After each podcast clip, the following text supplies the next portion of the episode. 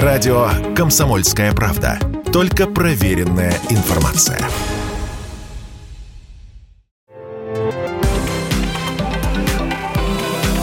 Афиша «Союза». Я Александр Ананьев, и у меня есть традиционные 180 секунд для того, чтобы рассказать о самых ярких событиях, что называется, культурной жизни. И сегодня я подготовил для вас события, с большой буквы. Во-первых, граф Монте-Кристо. Создатели этой постановки нашли универсальное сочетание, которое понравится всем. И любителям театра, и ценителям музыки, и фанатам рока, и читателям толстых книг. Рок-опера по сюжету того самого романа Александра Дюма получилась на редкость удачной, и зрелищной, и масштабной, и динамичной. Сюжет пересказывать смысла нет, а вот описывать невероятную музыку, прекрасный драматический вокал, яркую хореографию, костюмы и вообще сценическое оформления, для этого не хватило бы ни слов, ни времени. Пятница, 17 июня, театр имени Максима Горького в Минске, и в следующий раз эту рок-оперу сыграют только в июле. Так что не пропустите.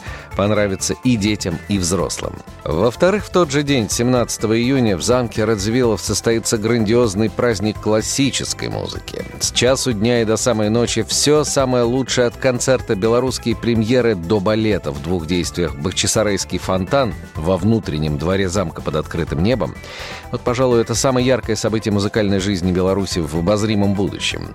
Все это — вечера Большого театра в замке Радзивиллов, традиционный фестиваль классической музыки, который ежегодно проходит в стенах Несвежского замка в середине лета.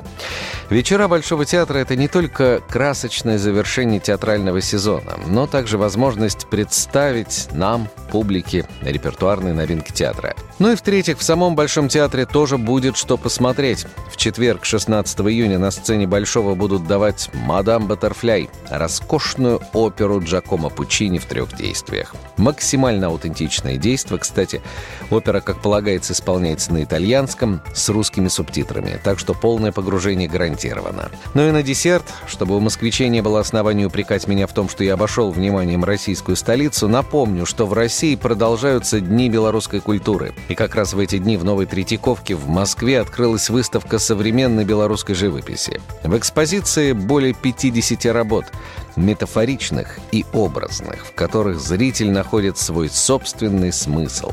Современное искусство — это вообще очень круто. Хлестко, неожиданно, ярко, интуитивно, пронзительно, понятно и актуально. Я пойду непременно. В общем, где бы вы ни были, не сидите дома. Вокруг так много прекрасного. Глядишь, в окружении этого прекрасного и мы станем чуть-чуть лучше. А искусство, ну, в конце концов, оно ведь для этого.